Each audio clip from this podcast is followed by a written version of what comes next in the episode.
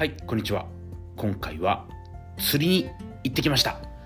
今この瞬間を生きないと魚に逃げられてしまう話というテーマでお伝えしていきます、えー、釣りに行ってきました。僕はですね山側に山の方に住んでいるので海の方に出るのは一苦労します。山を越えていくっていう感じですね。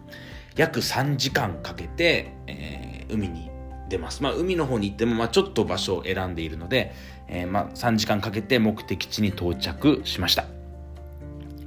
まあ、ちょっと遠いんですけど、釣りが楽しいので、本当にこう、まあ、お茶の子さいさい。えー、ちょっとこの表現古すぎて、正確な意味もよくわかりませんが、もう釣りが楽しいので、遠くても行けますっていう感じ。で、今回も、えー、小アジをたくさん釣ることができました。家族3人で99匹でした。100に届かないっていうのがですね、まあ面白いというか、次回の3桁いくぞっていうテンションに、目標につながって素敵だなっていうふうに思っています。で、今回感じたのは、釣れなくてもですね、自分自身の捉え方次第で楽しめるっていうことです。えー、まあ、なんか釣れないとつまんないんだろうなって、やる前はずっと思ってたんですね。釣りにあんまりこういいイメージがないというかただぼーっとしてなしてる感じ。何もない時間帯が続くのかな。それつまんないなっていうふうに思っていたんですけど、えー、今回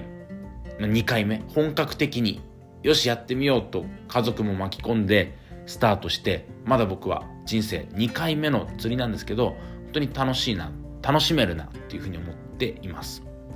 で今回感じたのはですねリラックスしたゆったりとしたまあ鈍いと表現しますけどその感覚と魚とのこのコミュニケーションですねお来たピクピクっていう感じの鋭敏な感覚とのこの共存する感覚が面白いなっていうふうに思いました。ゆったりとした時間の流れの中に鋭い感覚を持ち合わせる、まあ、どちらの感覚も同時にというか同じ中に感じることで釣りの時間がより楽しいなっていうふうに感じました。えー、でですね、まあ、この感じ、まあ、僕なりの表現をしたんですけど、外側の情報に惑わされて右往左往してしまう時代です。釣りの楽しみ方といえばこれと決められてしまいそうなんですね。まあ、いろんな情報が発信されているので、釣りってこういうふうに楽しむものだっていう。でもそれよりもそうではなくて自分の感覚を大事にした方が良いです。他人軸から自分軸へ。人生の主導権を取り戻すために、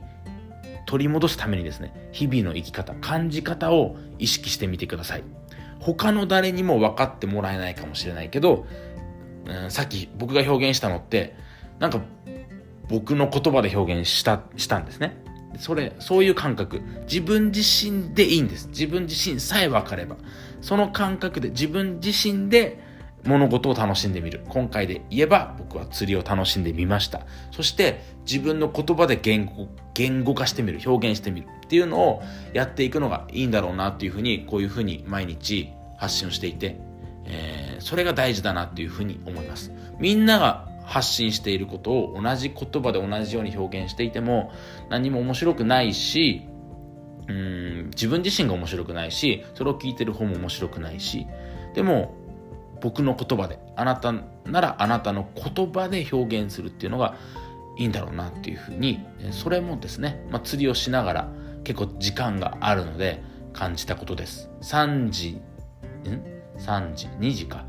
午後の2時に到着して9時までやほぼほぼやり続けていたので7時間ですね。やった中でいろんなことを考えました。いい時間でした。えー、ぜひ、まあ、今回釣りを進めたいわけではないんですけど、何でもですね、楽しみ方、そしてその感覚っていうのを自分なりにつかむ、そして自分の言葉で表現してみるっていうことをお勧めしますっていうことをお伝えさせていただきました。今この瞬間を生きるっていう感覚ですね。でも、ゆったりとした時間、あ、いいなっていうふうに思った。えー、お伝えさせていただきました。最後まで聞いていただきありがとうございます。何かのヒント、気づき、きっかけになれば嬉しいです。それでは。